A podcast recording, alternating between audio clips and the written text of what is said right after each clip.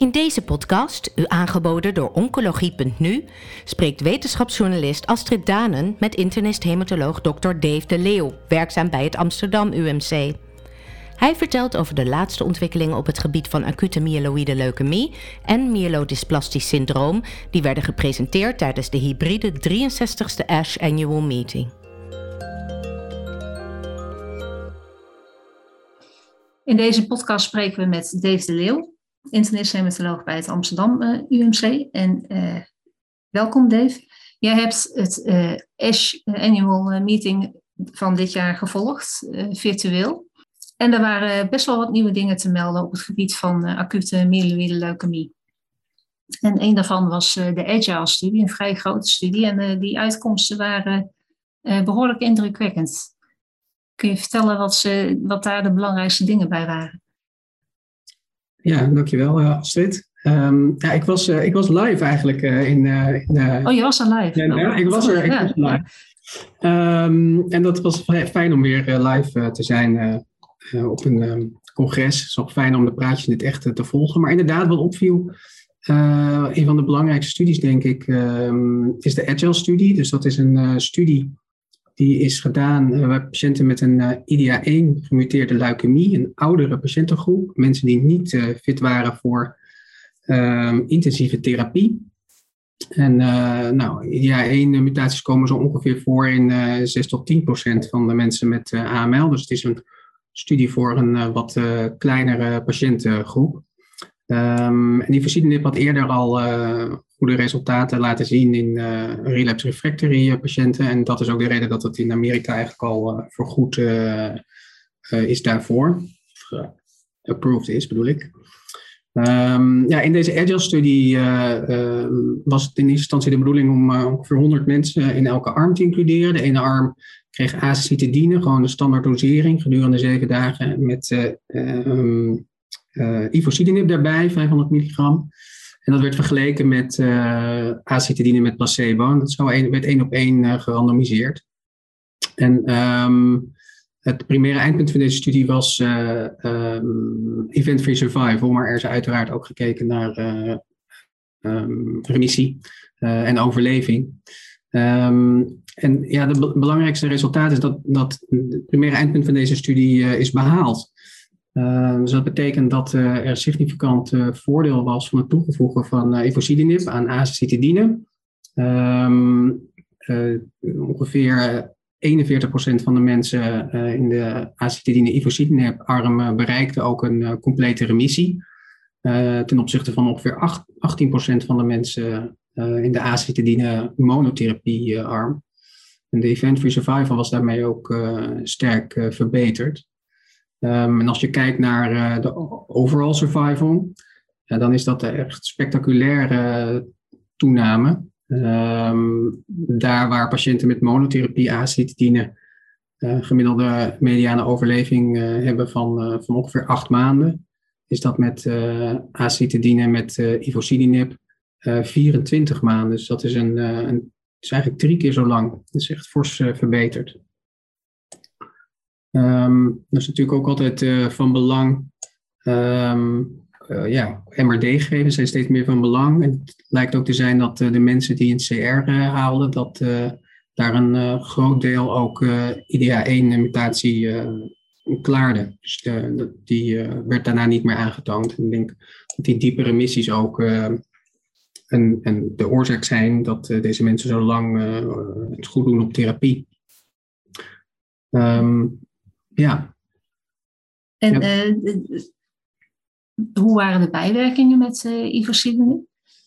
Ja, dat is natuurlijk altijd belangrijk. Als je een, middel toe gaat voegen aan een, uh, aan een bestaand uh, middel, dat je goed in de gaten houdt dat, er, dat dat niet veel meer bijwerkingen geeft. We weten bijvoorbeeld van um, azacitidine met venetoclax dat dat veel meer cytopenieën geeft. En uh, dat langdurige cytopenieën ook gepaard gaan met ernstige infecties en vaak opname verminderde kwaliteit van leven. Ja, dat werd bij deze studie eigenlijk uh, niet of veel minder gezien. Uh, ik denk dat dat heel belangrijk is dat uh, um, deze studie naar voren komt dat als je ivosidenib toevoegt aan acetidine, dat um, mensen daadwerkelijk ook ehm, een verbetering van kwaliteit van leven kregen ten opzichte van acetidine monotherapie. Uh, dus ze voelden zich gemiddeld minder vermoeid, ze hadden een betere eetlust en ze hadden minder uh, diarree. En er wordt gezegd in ieder geval dat dit uh, klinisch um, ja, meaningful, dus klinisch belangrijke verbeteringen waren. Niet alleen, niet alleen op papier, zeg maar, significante verbetering, maar ook klinisch. Um, um, en werden er in de acetidine, ivositinib uh, arm werden er ook uh, minder infecties gezien. Dus dat gaat, is waarschijnlijk omdat er een betere hematologisch herstel was. Dit is een middel wat leidt tot een toename van differentiatie, dus uh, waarbij leukemiecellen zich ontwikkelen tot, tot neutrofielen. en het kan dus ook zijn dat er daardoor minder infecties zijn dan bijvoorbeeld acetidine met venetoclax. Het is wel belangrijk, want een van de beschreven en ernstigere bijwerkingen die kunnen optreden bij een middel wat differentiatie induceert, is het uh, differentiatiesyndroom. Um, en ook dat werd uh, gezien in deze studie. Dat was significant meer dan in de azacitidine-arm. Differentiatiesyndroom is ook niet iets wat we nou heel erg vaak zien bij acetidine. Ik heb het zelf eigenlijk uh, nog nooit gezien. Ik denk dat dat heel weinig voorkomt. Het is alleen zo dat het differentiatiesyndroom nou ja, een syndroom is en dat het bepaalde kenmerken heeft die ook bij andere um, problemen kunnen voorkomen. Het vasthouden, van vocht, koorts, uh, kortademigheidsklachten, dat soort dingen. Dat daarom ook uh, ongeveer, um, nou volgens mij 4% uh, differentiatiesyndroom in de acetidine monoarm is gevonden. Maar in de arm met ivosidenib werd ongeveer 14% differentiatiesyndroom gezien. En ja, dat, dat is iets wat denk ik niet uh, onderschat uh, moet worden. Dus dat is, uh, dat, is wel, dat is wel de meest belangrijke bijwerking uh, die werd gezien. Ja. En is dit een middel wat speciaal is voor patiënten met IDH1-gemuteerde AML? En er zijn er ook studies geweest die weer naar een andere groep keken, de FLT3-gemuteerde patiënten. En er was één studie waarbij uh, gilteritinib, een FLT3-remmer, werd gecombineerd met azacitidine. Maar die resultaten leken een beetje tegen te vallen. Wat vond jij daarvan? Ja, dat, dat vond ik ook. Dat, uh, dat is jammer. Um, dus je doelt op de Lace-Wing uh, Trial. Dat is ja. een uh, studie waarin acetidine monotherapie gerandomiseerd werd tegen acetidine met gilteritinib. Um, dat is een fase 3 studie in patiënten die um, uh, niet fit waren voor intensieve therapie. Um, we weten dat uh, ja, gilteritinib een krachtiger middel is. We hebben hier in Nederland ook midostaurin um, is, is hier geregistreerd. Dat geven we bij patiënten bij, die intensieve therapie krijgen en een FLT3-mutatie hebben. Dat combineren we dan met intensieve therapie. Dat is eigenlijk Conform the Ratify trial. Um, verder is er een andere bekende studie die met gilteritinib gedaan is, de Admiral-studie. Dat is een uh, studie waarbij in de relapse refractory setting um, gilteritinib uh, wordt gegeven, wordt vergeleken met intensieve, uh, maar ook minder intensieve um, reinductieschema's. En daar doet gilteritinib het als monotherapie heel erg goed. Dus het is een hele krachtige FLT3-remmer. Ja, dan hoop je natuurlijk dat als je dat dan toevoegt aan bijvoorbeeld acetidine voor die specifieke patiëntengroep met een FLT3-mutatie, dat dat uh, van toegevoegde waarde is. En dat is wat in deze studie is uh, onderzocht. Um, gerandomiseerd dus, uh, gilteritinib versus acetidine. Twee op één. Um, en ja, het is een oudere patiëntencohort. Gemiddelde leeftijd was zo ongeveer 77 jaar.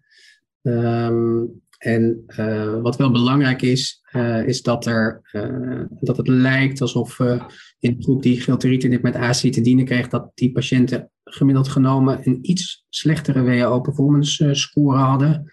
En wat ook belangrijk is om te zeggen, is dat in de acetidine monotherapiearm, dat mensen nadat ze gerelapsed zijn of geen goede respons meer hadden, dat heel veel van die mensen daarna nog een tyrosinekinase remmer, eh, zoals bijvoorbeeld gilteritinib, maar ook isartinib of sorafenib, uh, hebben gehad.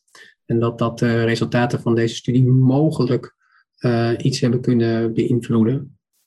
want ja, als je kijkt naar die twee groepen, ehm, dan zie je eigenlijk dat, dat de mediane overleving van de groep met acetylene gilteritinib zo ongeveer 10 maanden is ten opzichte van nou, rond de 9 maanden in de acetylene monotherapiearm. Dus eigenlijk ja, en helaas ook geen verschil.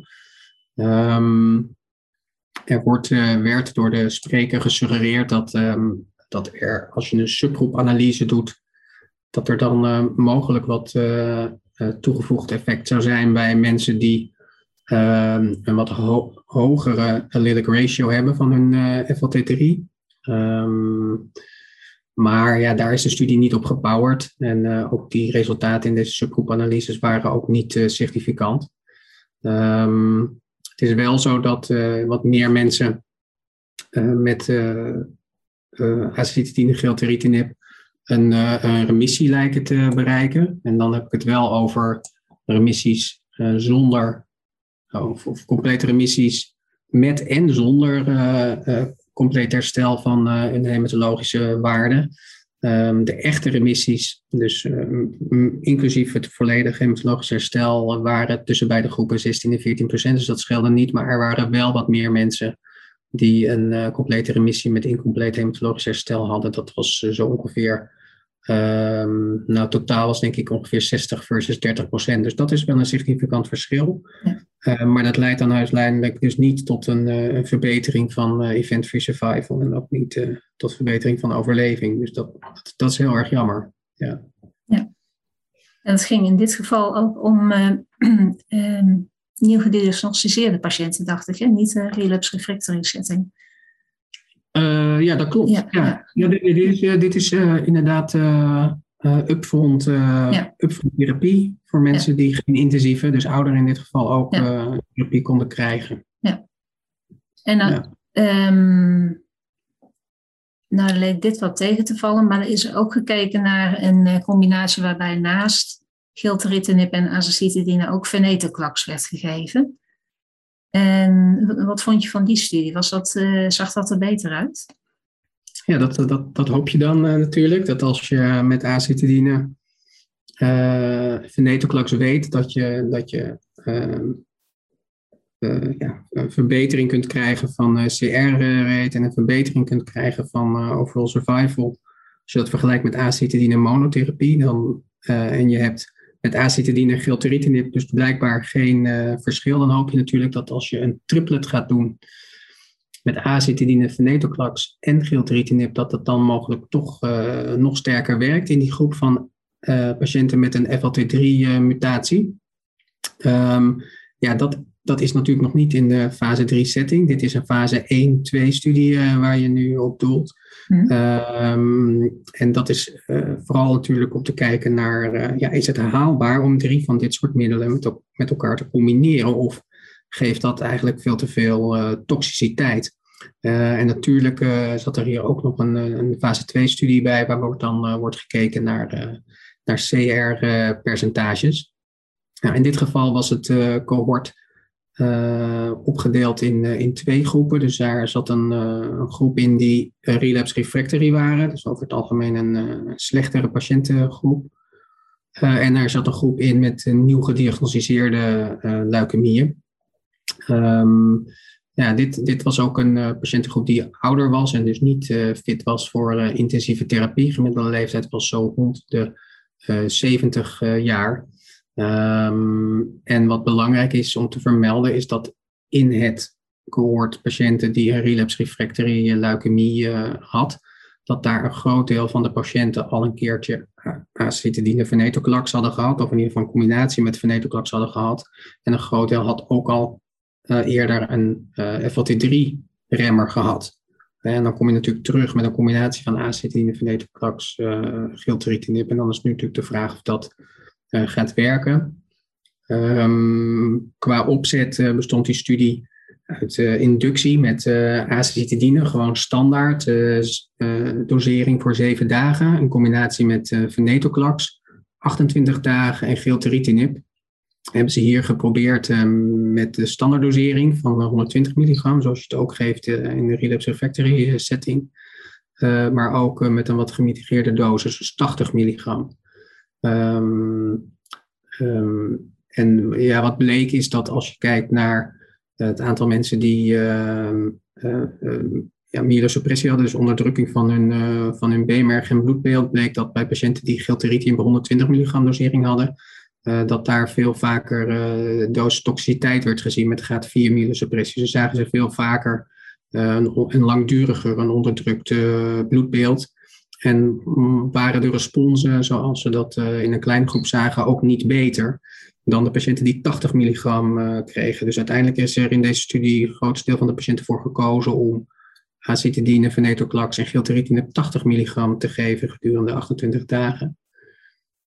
Ik denk wat belangrijk is in deze studie, maar ook als we straks in Nederland acetidine en venetoclax gaan geven, is dat we uh, heel vroeg in de behandeling, dus zeker na de eerste kuur, maar soms ook wel op dag 14 al een keer een B-merg moeten herhalen om te kijken hoe het BMR eruit ziet. Want als het aplastisch is of als het belastenpercentage dusdanig is gereduceerd tot onder de 5%, uh, eh, is het verstandig om dosisaanpassingen te doen. Um, zodat mensen niet of zo min mogelijk lang neutropeen blijven en de kans op infecties daarmee uh, verkleint. Uh, en dat is ook wat ze in deze studie hebben gedaan. Dus de consolidatiekuren bestonden uit vijf dagen acetidine, dus twee dagen korter. Uh, venetoclax uh, maar voor een week, dus zeven dagen in plaats van de 28 dagen. De gilteritinib werd in principe doorgezet. Um, ja, als je dan kijkt naar, naar de bijwerkingen, hadden we al, al, al even gehad. Als je dan kijkt naar de responsen en dan um, met name in de, in de upfront settingen, dus mensen die nog geen eerdere therapie hebben gehad, dan is het aantal mensen wat een complete remissie bereikt 93%. Dus dat is heel erg uh, goed. Um, let wel, het is in een groep van, uh, dit zijn 14 mensen, dus 13 van de 14 mensen krijgen een complete remissie.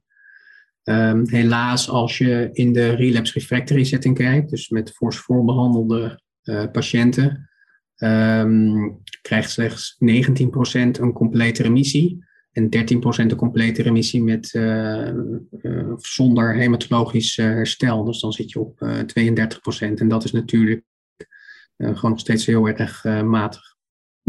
Um, en wat het vooral matig maakt, ze hebben ook nog een onderverdeling gemaakt om te kijken ja, welke patiënten um, reageren nou niet goed. En dat zijn typisch de mensen die eerder al acetidine of decitabine met venetoclax hebben gehad.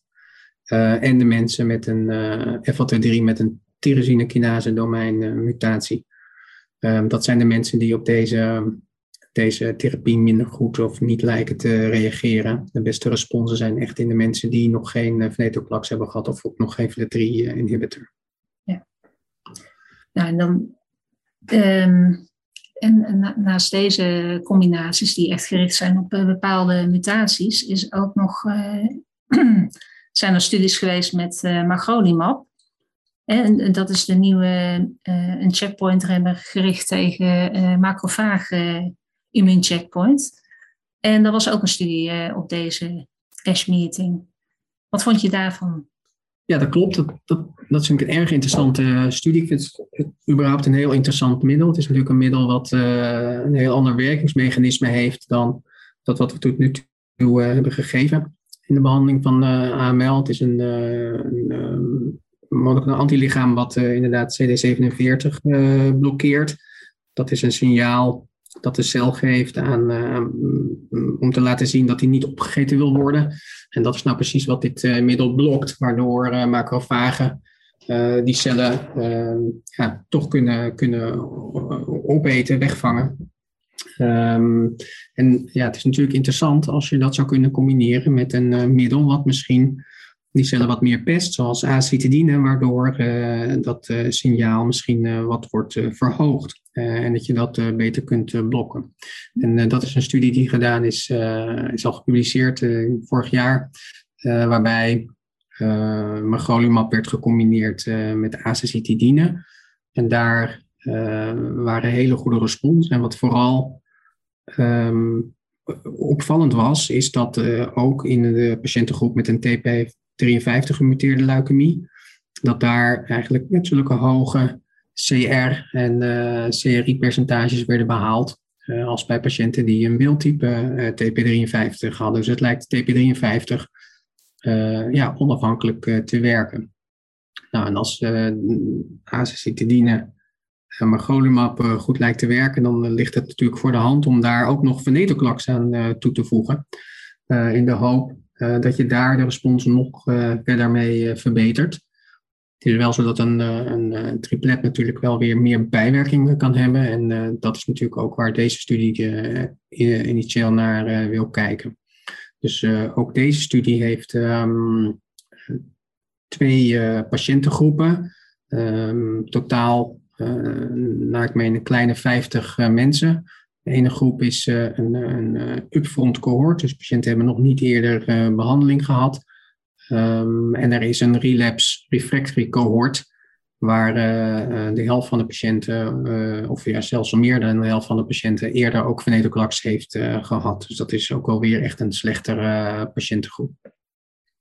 Um, en in deze studie um, mochten ook jongere mensen, mensen die um, een TP53-mutatie bijvoorbeeld hadden, of een uh, complex afwijkend karyotype, omdat dat mensen zijn waarvan we weten dat ook intensieve therapie eigenlijk hele slechte uitkomsten heeft. Um, nou, als je naar deze uh, uitkomsten kijkt, dan vind ik dat hele, ja, vind ik hele goede uitkomsten, in, met name in de upfront setting. Um, gemiddeld uh, 64% uh, echte CR's, echte complete remissies. Um, waarbij dat hetzelfde is in de TP53 gemuteerde als de wildtype patiënten. Dus beide groepen hebben 64% CR. waarbij in het wildtype ook nog een aantal met een, met een CRI. Dus dan kom je echt op, op 91% CR-CRI in het in de patiënten die wildtype P53 hebben en 64% in de patiënten die uh, TP53 gemuteerde uh, leukemie hebben. Um, dus dat ziet er heel veelbelovend uit. Uh, de follow-up is helaas nog niet lang. Um, wat, wat, wat jammer is ook hier weer, is dat als je in het relapse refractory cohort kijkt, dat eigenlijk de mensen die eerder venetoclax hebben gehad, dat, die eigenlijk, uh, dat daar niemand een uh, CR van uh, heeft bereikt. In ieder geval geen ware CR's. Een aantal mensen met een CR-CRI. sorry, een aantal mensen met een CRI. Um, ehm, maar dat is, dat is echt heel beperkt. En ik denk dus ook voor die mensen die relapsen na venetoclax. ja, daar gaat magrolimab het niet... Ehm, ja, gaat de magrolimab gaat het daar niet oplossen. Mm. Dan zullen we toch echt andere strategieën nodig hebben om die mensen nog in een, in een remissie te krijgen. Ja. ja. Oké. Okay. Um, ehm, nou, een aantal heel veelbelovende middelen. Dan uh, was er ook nog een studie waarbij ze met gewoon met uh, azacitidine, maar dan oraal azacitidine. En uh, daar hebben ze gekeken naar lange termijn overleving met dit middel als, als onderhoudstherapie. ja, dus dat is de. ja. De, ja, de geüpdate resultaten van de Quasar-studie eh, bedoel je? Ja, ja. ja dus die, die zijn uh, enige tijd uh, geleden gepubliceerd. Dat, dat was uh, een ja, middel wat inderdaad de mediane overleving van patiënten die um, ja, in CR zijn um, na intensieve therapie, hè, um, maar dan niet in aanmerking meer komen voor een allogene stamceltransplantatie. Als je dan acetidine oraal uh, geeft, dan uh, kun je de uh, mediane overleving van die patiënten verlengen. Dus dat is, dat is heel mooi. En dat lijkt ook beter te zijn, in ieder geval op papier, dan bijvoorbeeld acetidine subcutaan. we hebben in, in de hoofdvond een studie gedaan waarbij voor dit patiënten acetidine subcutaan onderhoud werd gegeven. Daar uh, werd wel iets van, uh, van voordeel gezien, maar zeker geen overlevingsvoordeel. en dat, uh, dat, dat heeft de studie met oraal azacitidine heeft dat wel. dus de mediane overleving van die patiënten die oraal acetidine krijgt, verlengt met ongeveer 10 maanden ten opzichte van mensen die placebo krijgt. Um, en ja, die resultaten zijn, zijn dus al gepubliceerd en, en veranderen eigenlijk ook niet bij, met, deze, met deze analyse met langere follow-up. Dat blijft gelijk.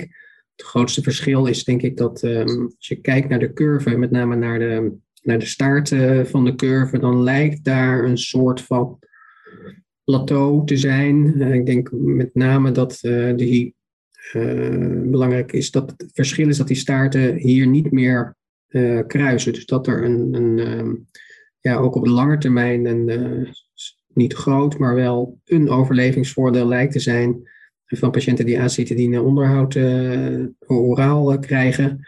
Ja, en als je zo moet schatten, dan is dat op, hier staat op 72 maanden, is dat, is dat zeker ook nog een procent of zeven verschil, als ik dat zo een beetje inschat. Dus dat is hmm ja, het is niet heel groot, maar het is wel ehm, langdurig in ieder geval. En dat, dat, is, toch wel, uh, dat is toch wel heel mooi uh, hiervan.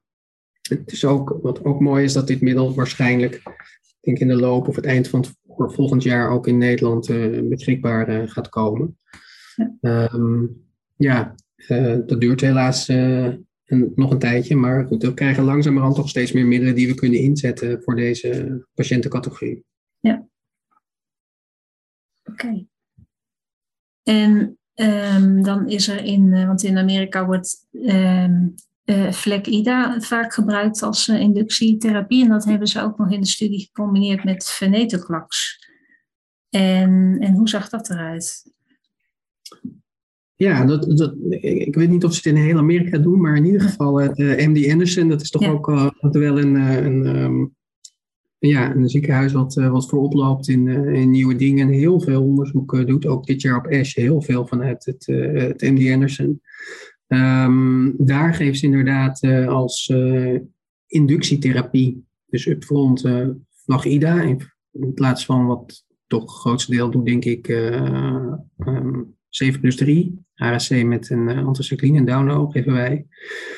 Um, er zijn wel, er zijn wel studies geweest waarbij het lijkt alsof inderdaad uh, Vlek IDA in de upfront setting uh, uh, wat meer CR, CR, CR, hoger CR-percentage heeft.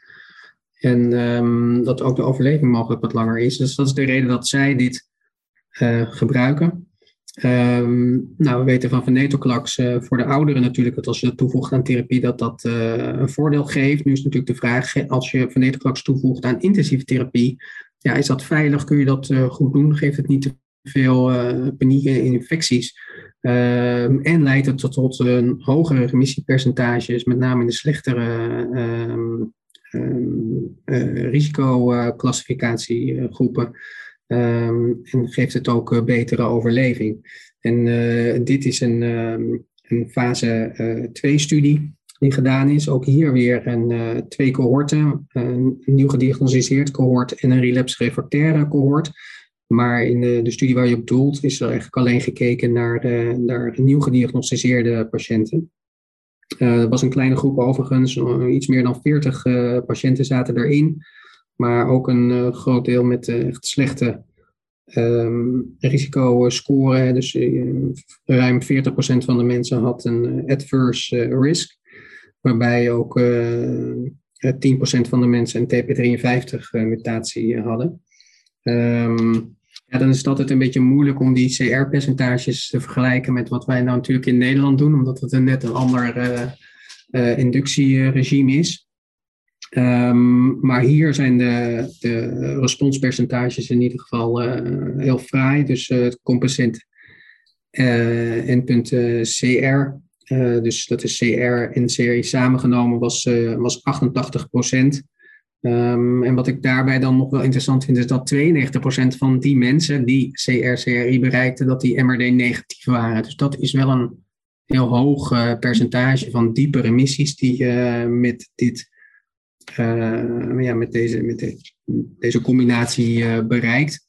Um, ik denk wat, wat wel belangrijk is, is dat er wel langere penieduren werd gezien. We weten dat uh, normaal gesproken als je in de upfront setting uh, ehm, 7 eh, plus 3 geeft, dat je zo rond de 28 uit de dip komt. Nou, het zal misschien soms een keer een paar dagen eerder zijn, soms een keer een paar dagen later, maar het zal ongeveer rond die 28 dagen liggen. Ehm, hier was zeker met name de tweede kuur, want je kon meerdere kuren krijgen met um, Fleckida en venetoclax, was er zeker een langere uh, neutropenie duur. Um, soms tot wel uh, gemiddeld volgens mij bij de tweede cyclus 47 dagen. Dus dat is lang. Hm. En dat leidt er dan ook toe dat, dat je vaker, wat vaker infecties ziet. Um, en ook koorts. Um, belangrijk ook is hier om te zeggen dat, dat venetoclax niet continu werd gegeven. het wordt het eigenlijk alleen Ehm, de eerste kuur uh, eh, 8 tot 14 dagen gegeven. En bij de consolidatiekuur werd dat maar 7 dagen gegeven. Dus het is niet iets wat we continu doorgebruiken. Um, en ik denk het interessantste hier is ook dat ze uh, in een vrij slechte patiëntengroep, namelijk de patiënten met een KTM, KMT sorry, 2A um, uh, rearrangement. Dat is een, een, een, bepaalde een MLL